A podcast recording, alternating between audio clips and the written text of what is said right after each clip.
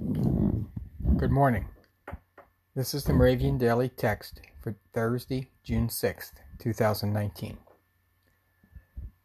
The text verse today is from Job chapter 28, verse 28. Truly, the fear of the Lord, that is wisdom, and to depart from evil is understanding. The teaching text is 1 Corinthians chapter 7 verse 15. It is to peace that God has called you. Let us pray. Merciful Lord, forgive us for willfully or blindly participating in evil actions that add to the misery and pain of others. Help us to weigh our actions so that we can be your channel of peace in our communities. In Jesus' name we pray. Amen.